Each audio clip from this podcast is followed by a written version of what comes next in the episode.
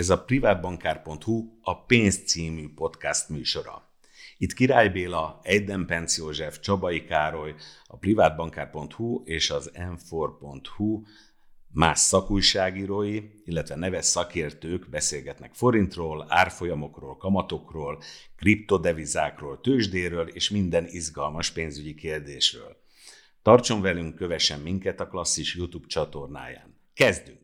Köszöntöm kedves hallgatóinkat, nézőinket, olvasóinkat, a, a privát bankár, az M4 és a piac és profitból álló lapcsoport podcast adását hallják. Azon belül is a makrogazdasági elemzőkkel folytatott sorozatunk részeként Török Zoltánt, a Rajfejzen Bank vezető elemzőjét fogják most hallani. Köszöntelek Zoli, szervusz! Én is köszöntelek téged is, meg a hallgatókat is sok szeretettel. Én Csabai Károly vagyok, az Enfor és a Privát Bankár főszerkesztője, és mielőtt Zolival belecsapnánk úgymond a lecsóba, arra biztatom önöket, hogy kövessenek minket, olvassák természetesen az oldalainkat, interneten, Enfor, Privát Bankár, Piac és Profit, és még vannak úgy turizmus online, illetve életforma magazin.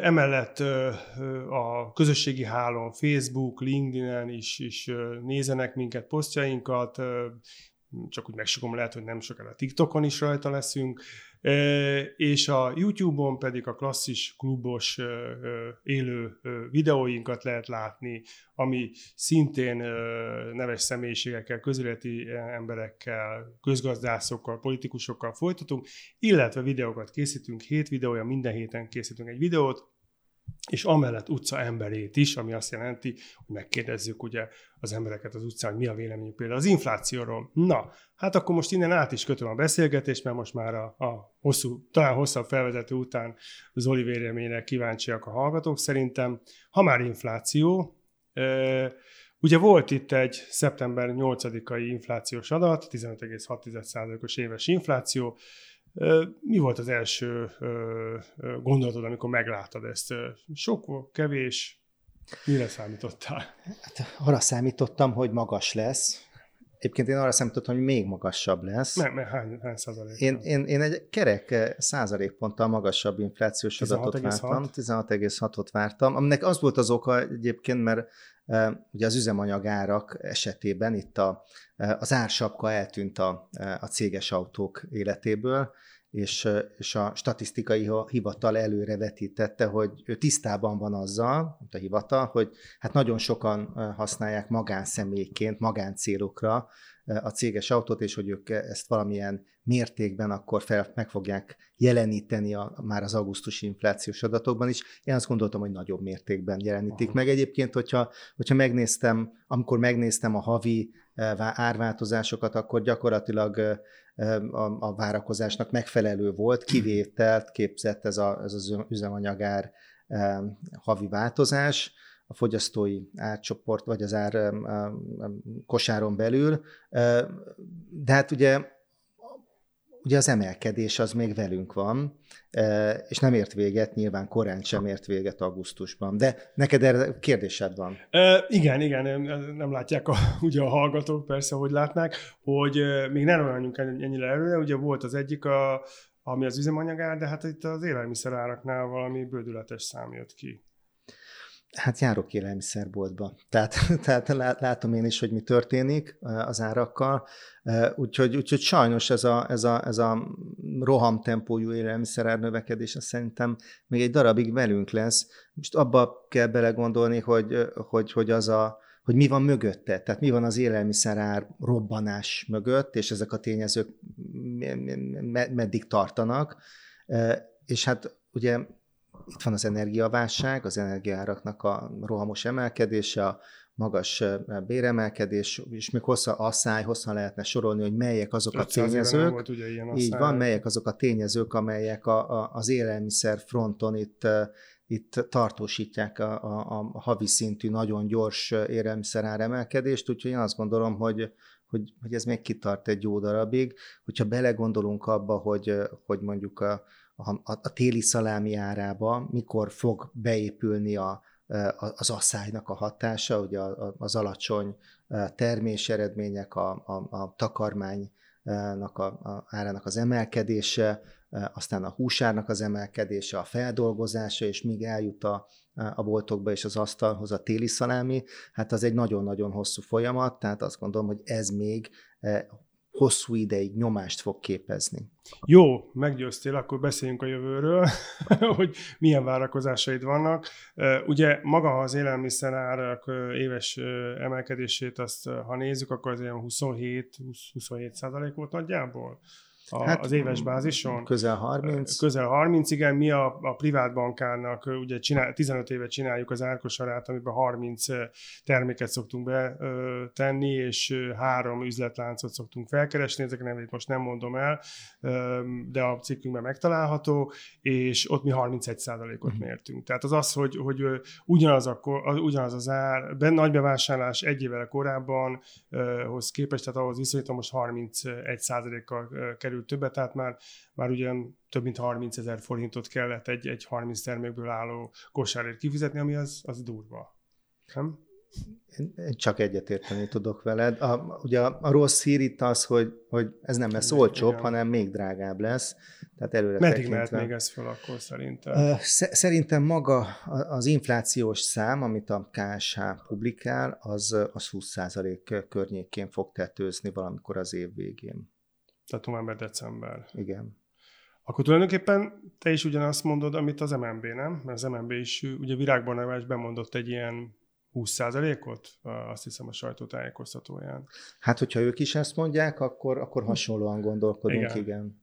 Na most akkor ebbe, ez a 20% ez megtisztított 20%, tehát te már nem számolsz az ár sapka hatásával, tehát te nem számolsz az, hogy október 1 ez, ez eltörlődik, vagy kivezetődik, vagy fokozatosan kimegy, vagy, vagy ebbe benne van az, tehát az azt jelenti, hogy a, a, a valós infláció még ennél magasabb lehet.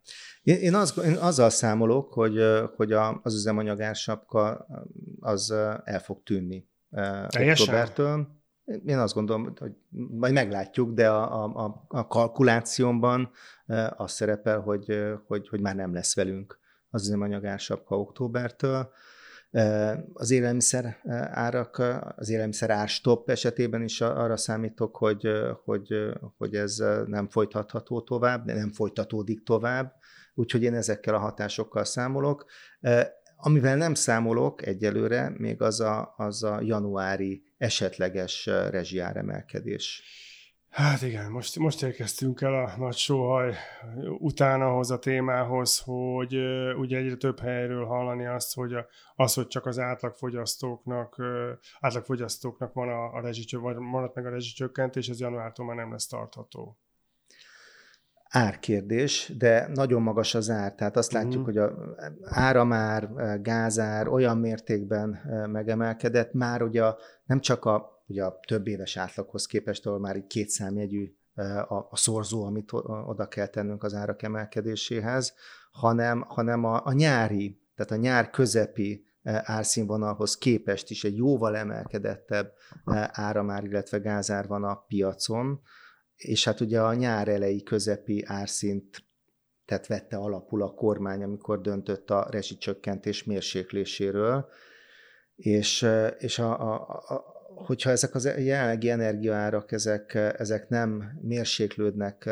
radikális mértékben, akkor, akkor ez egy olyan terhet jelent a költségvetés számára, amit, amit csak a, a, adósságnövekedés árán tud elviselni a költségvetést, vagy finanszírozni, tehát a hiánynövekedés és adósságnövekedés, vagy pedig részben vagy egészben átterheli a lakosságra. Ugye ez egy politikai döntés, én azt gondolom, hogy, hogy, hogy, hogy talán kisebb a valószínűsége annak, hogy, hogy a, ez az átterhelése a lakosság részére ez, ez lenne a fő csapás iránya a kormány gondolkodásának, de nem zárható ki, hogy a végén valamilyen mértékű további rezsiáremelkedéssel fogunk szembesülni.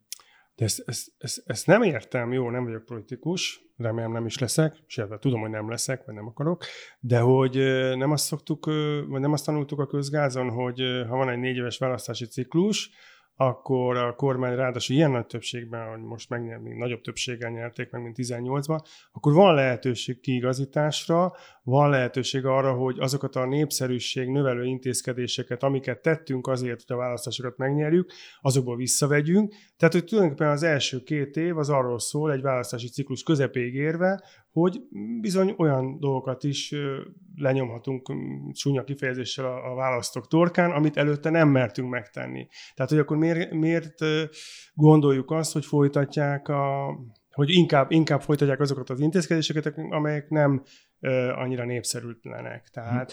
Hát azért, azért tett a kormány olyan lépéseket, amelyek, amelyek az általad felvázolt mintára hajaznak, tehát azért itt volt egy kiigazítási csomag, ugye az állami kiadásoknak. Te is kiigazításnak hívod, akkor nem megszorításnak kiigazításnak hívom, de bárhogy hívhatjuk, tehát akár, akár milyen nevet lehet adni, a költségbe, tehát be kellett avatkozni igen, a költségvetési igen. folyamatokba, és ez részben ugye a kiadásoknak a mérséklés, állami beruházások, a meg nem kezdett állami beruházásoknak az elhalasztásáról van itt részben szó, más részben ugye a különadóknak a kivetése, megemelése, ami szerepelt benne, aztán jött a rezsicsökkentés mérséklése, és, és, és teljesen a, a, a körülményektől függ majd, hogy hogy milyen további lépéseket kell megtennie, milyen lépésekre uh-huh. kényszerül a kormány. Azt gondolom, hogy azért a politikai szempontból mm, e, hát ez egy szentehén volt a, a rezsicsökkentés sokáig, úgyhogy itt, itt a, a lakosság teherbíró képessége is korlátozott, tehát azért ezt is figyelembe kell venni, hogy a most megérkező, őszelején megérkező magasabb energiaszámlák azért azért jelentős mértékben visszafogják a, a lakosságnak az elkölthető jövedelmét és fogyasztását ennek, ennél fogva, tehát további áremelés, energiaáremelés, lakossági energiaáremelésnek a, a, a lehetőségei korlátozottak. Ugye amikor bejelentették a augusztus 1 érvényes rezsicsökkentés csökkentése, így szoktuk írni, hát olyan csúnya kifejezés, de akkor, akkor ugye azt mondták a kormány info, hogy nagyjából a fogyasztóknak a 25%-ának fogja csak vastagabbá tenni a számláját, mint hogyha ez azért magasabb lenne ez az arány. Így, ahogy olvasom kollégáim cikkét, meg a sajátjainkat is. Hát nekem is ez a sejtésem, uh-huh. hogy, hogy ez, ez egy nagyobb arányszám lesz. Tehát akkor, akkor a kormány nem mérte fel jól, vagy mi történhetett, hogy itt most van-e, van-e erre ötletünk? Hát én azt gondolom, hogy ez a, a politikai kommunikációnak a része Aha, inkább, tehát nem, nem a gazdasági szemüvegen kell ezt nézni. Jó, akkor beszéljünk inkább arról, tehát hogy akkor a, ha jól veszem ki a szavaidból, akkor inkább, inkább a B-terv valósulhat meg, hogy nem terhelik át a, a lakosságra, hanem akkor ezek szerint valamilyen úton, módon ezt finanszírozni kell, adósság növekedésre lehet számítani akkor ezek szerint.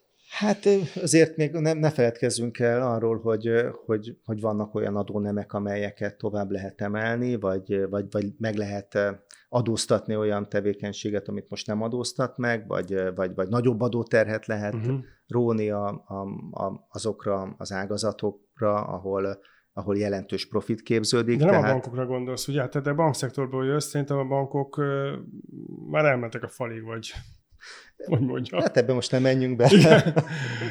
Jó, hát nem, nem, nem, nem, nem, nem jó. Tehát akkor először adó, esetleg adóemelésekről lenne, és akkor utána jönne az, hogy akkor megpróbálnánk hát vélhetően mondjuk a nemzetközi piacokon körülnézni, hogy kifinanszírozza Magyarországot viszonylag olyan kamatok mellett, amit még viszonylag jól ki tudunk fizetni a következő években. Igen, tehát én azt gondolom, hogy ez egy, ez egy irány, ez egy, ez egy lehetséges forrása a, a, a, a rezsicsökkentés további csökkentésének az elkerülésének. Elég bonyolult hangzik, de hogy igen, érti, érti, érti, igen. érti mindenki. De mondom, tehát ez azért jelentős mérték, döntő mértékben azon múlik, hogy mi történik a, az európai energiaárakkal. Igen, hát arra pedig döntő mértékben hat az orosz-ukrán háború, amit aztán meg végképp nem tudunk megmondani, hogy most merre, hogyan. Most ugye az utóbbi, azt ugye az elején kellett volna elmondanom, de azért most pótolom, hogy szeptember 14-én délután, szerda délután beszélgettünk Török Zoltánnal, ami azért fontos, mert lehet, hogy ez a, ez a beszélgetés csak, csak később, egy, egy vagy két nappal később jelenik meg, és olyan gyorsan változik itt a piac, tehát amit most a Zoli mond, az, az nem biztos, hogy már holnap is érvényes lesz, ugye ezt meg tanulhatok az elmúlt napokban, tehát, de akkor is valószínűleg a háború sajnos az még talán el fog tartani, bár most az utóbbi napokban hallunk azt, hogy az ukránok nagy előretöréseket értek el, területfoglalásokat.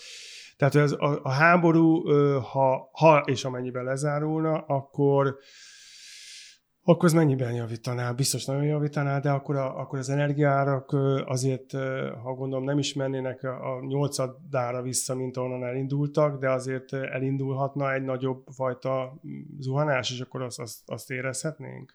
Hát én nem vagyok ennyire optimista. Mm-hmm. Tehát én azt gondolom, hogy, hogy itt a, amikor a háborúról beszélünk, akkor, akkor érdemes külön választani a, a fizikai háborút, ami Ukrajnában zajlik az orosz hadsereg és az ukrán hadsereg között, és a gazdasági háborút, ami pedig a, a nyugati erők, Amerika, Egyesült Királyság, Európai Unió e, és a szövetségeseik, illetve Oroszország között zajlik. Tehát a gazdasági szankciók e, és a, a, az energiával, az Európa energia ellátásával történő hát fenyegetés Oroszország részéről, és azt gondolom, hogy, hogy, hogy, hogy a háborús cselekmények azok, azok, azok alakulnak, ahogy alakulnak, fogalmam sincs, hogy hogyan alakulnak, de ami a, a, a, a gazdasági háborút, a szankciós politikát illeti, én azt gondolom, hogy itt, itt, itt rövid távon ebben érdemi fordulatra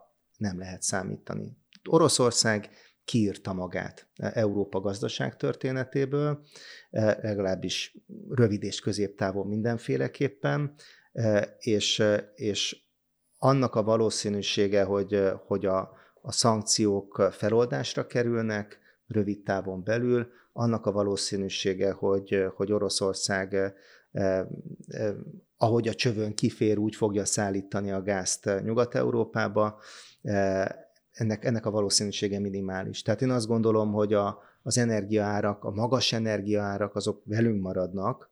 A kérdés, hogy ezek mennyire lesznek magasak. Olyan magasak lesznek, mint a nyáron voltak, olyan magasan, mint a nyár végén voltak, rendkívüli csúcsokat láttunk, olyan magasak, mint jelenleg vannak, vagy milyen magasak. És ezzel kapcsolatban én, én, én csak mérsékelten vagyok optimista, tehát én abban az én előrejelzéseim, hát különböző forgatókönyvek, energiapályák forgatókönyveket mellett készítettem gazdasági előrejelzéseket, és a, a, a, a legoptimistább és a legpesszimistább helyett az ilyen középutas pályát tartom a legvalószínűnek, ami azt jelenteni, hogy a, a jelenlegi és a, a nyár közepi energiárak közötti árszínvonal számolok a következő másfél évben. Akkor ezt mondjuk is meg, hogy mennyi, mert szerintem most a, ne kárhoztassuk arra a hallgatókat, hogy visszakeressék a Igen, tehát hogyha, hogyha, hogyha, hogyha érdemes beszélni mondjuk az elektromos áram igen, ami ugye a válság előtti időszak, mondjuk 2016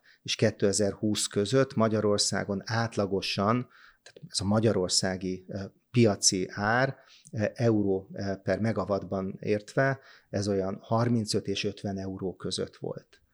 Ugye a tavalyi évben már elindult egy áremelkedés 2021 nyár végétől Igen, összétől. Ezt né- néhányan elfelejtik egyébként, hogy Igen, tehát már akkor, már akkor az átlagos energiaár Magyarországon 113 hmm. euróra emelkedett, tehát több mint megduplázódott tavaly az átlagos energiaár. Az idei év első, tehát mostanáig, szeptember 14-ig az átlagos áramár 260 euró körül van, tehát a tavalyihoz képest is a duplája, e, és most aktuálisan olyan 400-450 euró között van. Tehát, tehát ezek az árak, amikkel szembesülünk. Csillagászati. E, ezek csillagászati árak, és ugye hozzáteszem, hogy volt olyan nap, amikor, amikor a, a, a negyed órás ár, a piaci ár az meghaladta az 1000 eurót tehát, tehát itt átlagokról beszélünk. Szóval én az, az, az én előrejelzésem arról szól, hogy hát olyan, olyan 250-300 euró közötti euró per megawattos ára kalkulálva az áramárat úgy, úgy képzelem el, a, ezt, ezt tartom a legvalószínűbb forgatókönyvnek, de elképzelhető nagyon sokféle alternatív forgatókönyv, lehet magasabb, alacsonyabb, és ennek nagyon jelentős mérték tehát e, az energiaárak nagyon jelentős mértékben befolyásolják a magyar gazdaságot, befolyásolják egyrészt a, a, a külső egyensúlyi mutatók tekintetében, hiszen Magyarország hmm. ugye nettó energiaimportőr, egyébként az egész Európai Unió nettó energiaimportőr, Magyarország nagyjából átlagos szinten van az energia függősége tekintetében, csak ez a függőség ez nagyon nagy mértékben Oroszország felé nyilvánul meg. Tehát visszatérve arra, hogy, hogy, hogy, hogy hogyan is, milyen hat, hogy hogyan hat az energiára külső egyensúlyunkra, 2016-20 között, amikor ez az említett alacsony energiár volt, a, a GDP 3%-a körül volt a, az energiakereskedelmi hiányunk. Ez tavaly már a GDP 5%-a volt, és idén az első fél évben már a GDP 8%-a, a fél éves GDP 8%-a, és azóta emelkedtek az árak.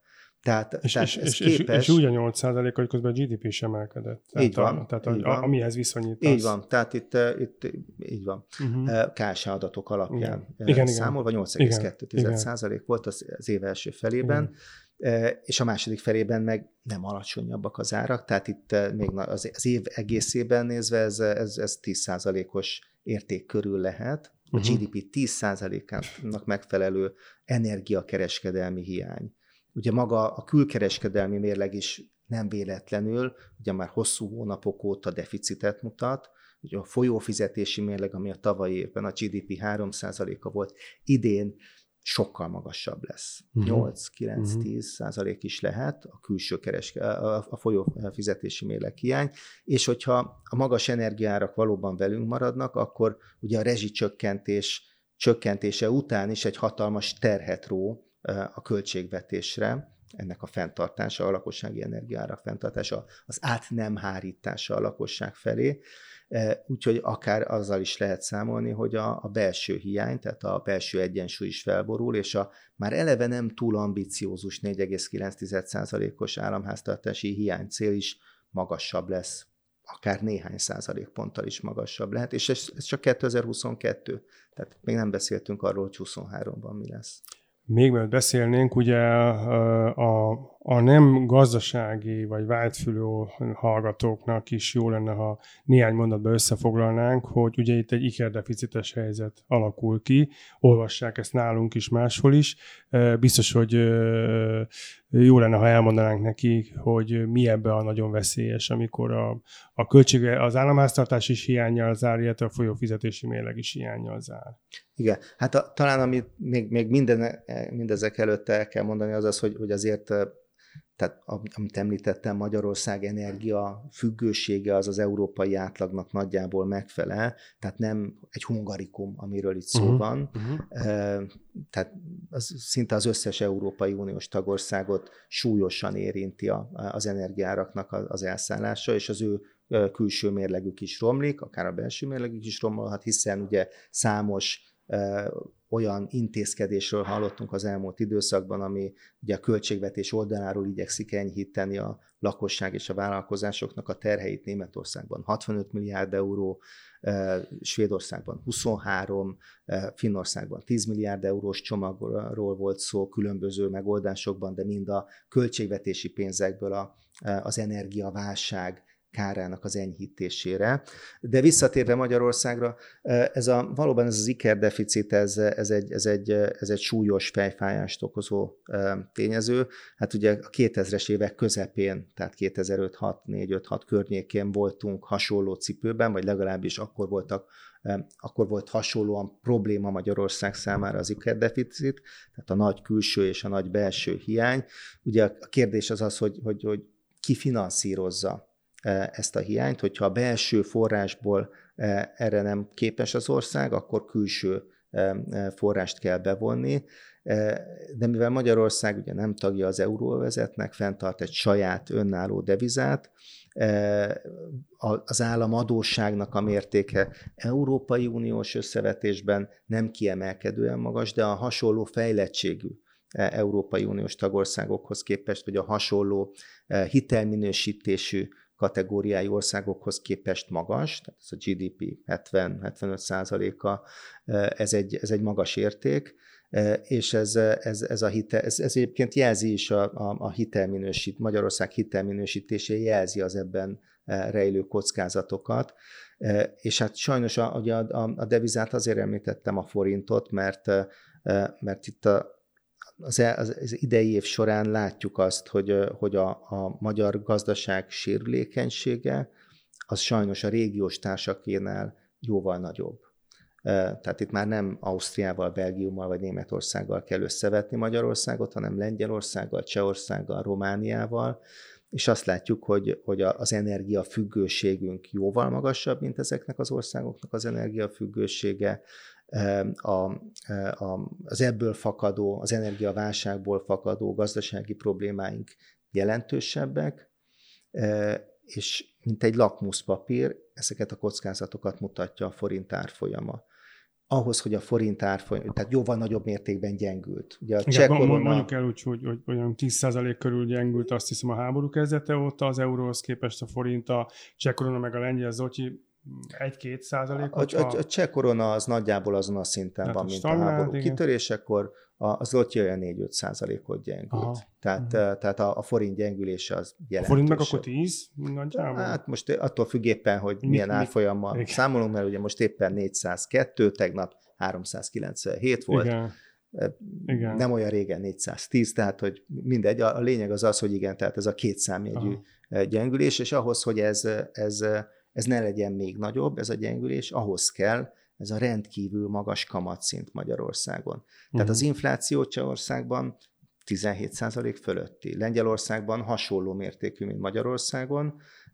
A, a kamatszint ehhez képest jóval alacsonyabb, közel a fele. Uh-huh. Ugye igen, Csehországban igen. 7%, Lengyelországban 6,5, Magyarországon 11,75. Azért 11,75 jelenleg, mert ugye a Magyar Nemzeti Bank észrevette a, ezt a sérülékenységet, és kénytelen volt e, egy hathatós, gyorsütemű, e, időnként rendkívüli kamatemelésekkel megfékezni e, a nyár óta a forint még további jelentős leértékelődését.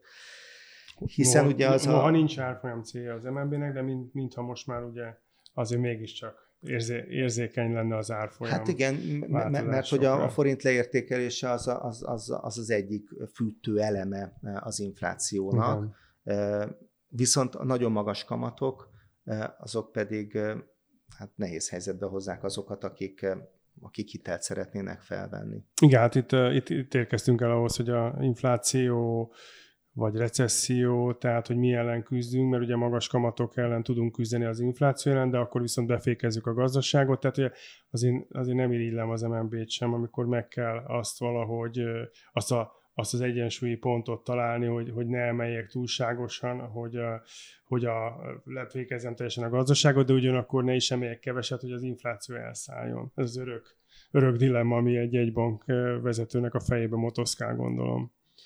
Hát nehéz helyzetben van a Magyar Nemzeti Bank. Nehéz helyzetben van azért is, mert ugye itt egy, egy ilyen prociklikus gazdaságpolitika volt jellemző a magyar gazdaságra az elmúlt években, tehát amikor ugye a, a, a pozitív volt az üzleti ciklus, mentek a dolgok, akkor, akkor még rátett, két, két lábbal nyomta a gázpedált a magyar gazdaságpolitika. Ugye itt a, a, ugye a Covid-válság előtt is ez igaz volt valamilyen szinten.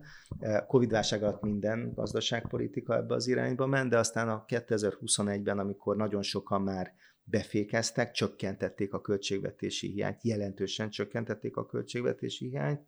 Magyar kormány részéről ez azért egy, ez egy visszafogottabb csökkentés volt, és még az idei év elején is, ugye itt a, a, a, a, egy ilyen élénkítő gazdaságpolitikát láttunk megvalósulni, nagyon jelentős jövedelemkiáramlás, nagyon jelentős állami beruházások mellett, és hát ugye ezen kellett most korrigálni. Tehát ez, ez egyrészt ezért van nehéz helyzetben most a Magyar Nemzeti Bank, másrészt pedig van a közgazdászok körében az a kifejezés, hogy fiscal dominance, vagy ugye a magyarul a fiskális dominancia a gazdaságpolitikában, szemben mondjuk a, a jegybanki monetáris dominanciával, tehát itt azért azt látjuk, hogy a, a, a, a magyar gazdaságpolitika hát meghatározó elem sokkal inkább a, a költségvetésnek az igénye, semmint a, a, a jegybanknak az igénye, a költségvetésnek igénye, az igénye a politikai célokból vezérelt gazdasági növekedés serkentésre,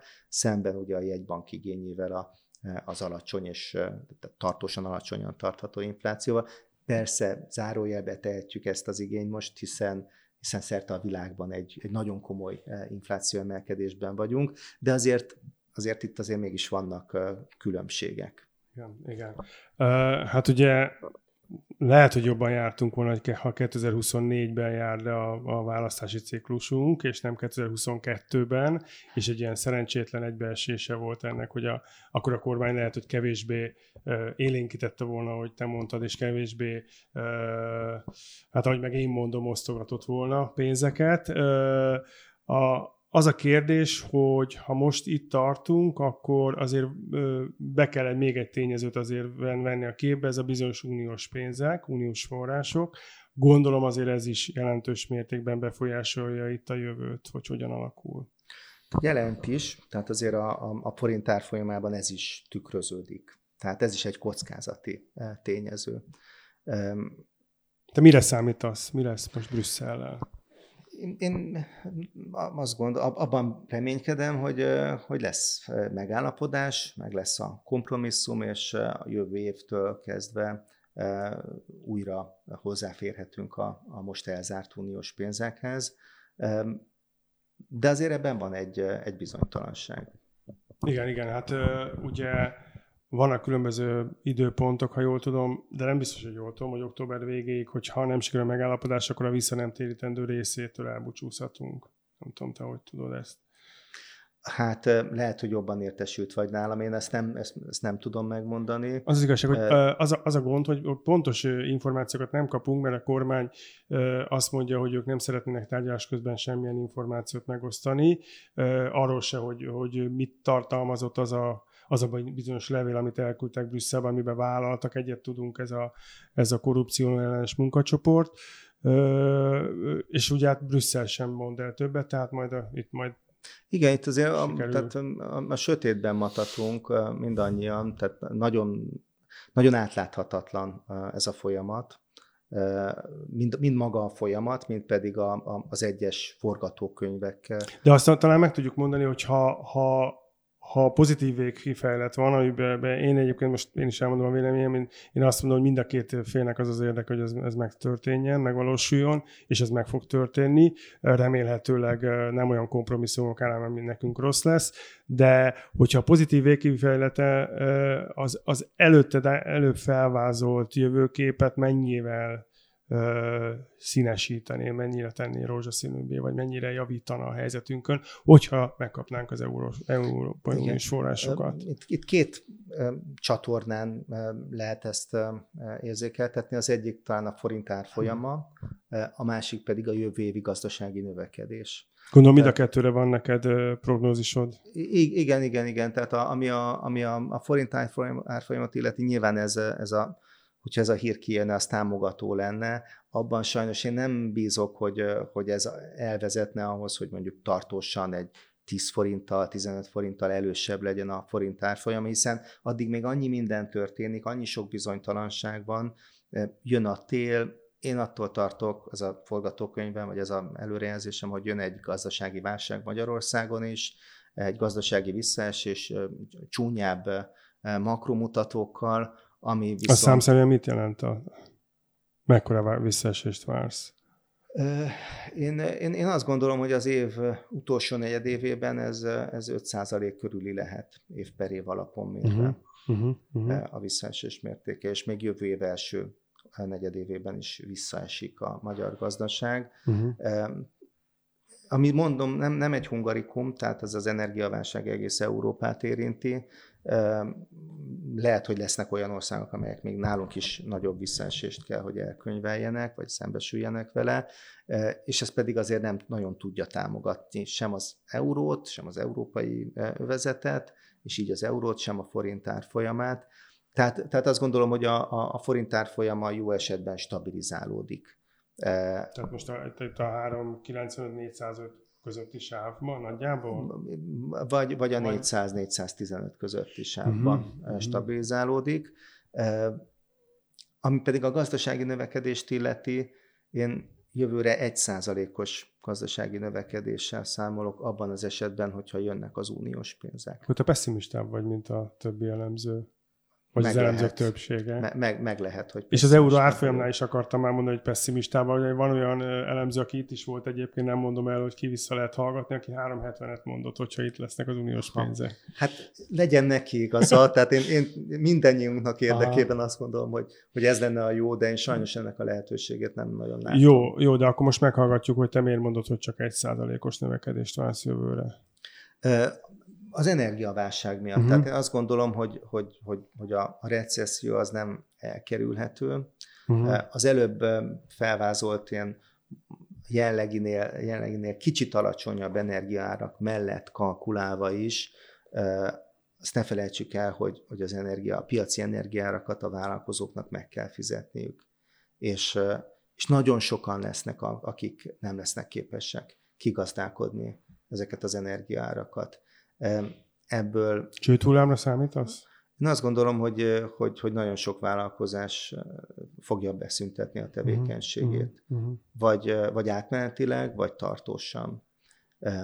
Valószínűleg a munkanélküliségi ráta is növekedni fog. Nem azt gondolom, hogy, hogy, hogy, hogy hatalmas elbocsátási hullámok lesznek, de a Covid idején is láttunk egy felfutást a munkanélküliségi rátában, akkor 5%-ra emelkedett. Én azt gondolom, hogy ez most is egy reális forgatókönyv lehet.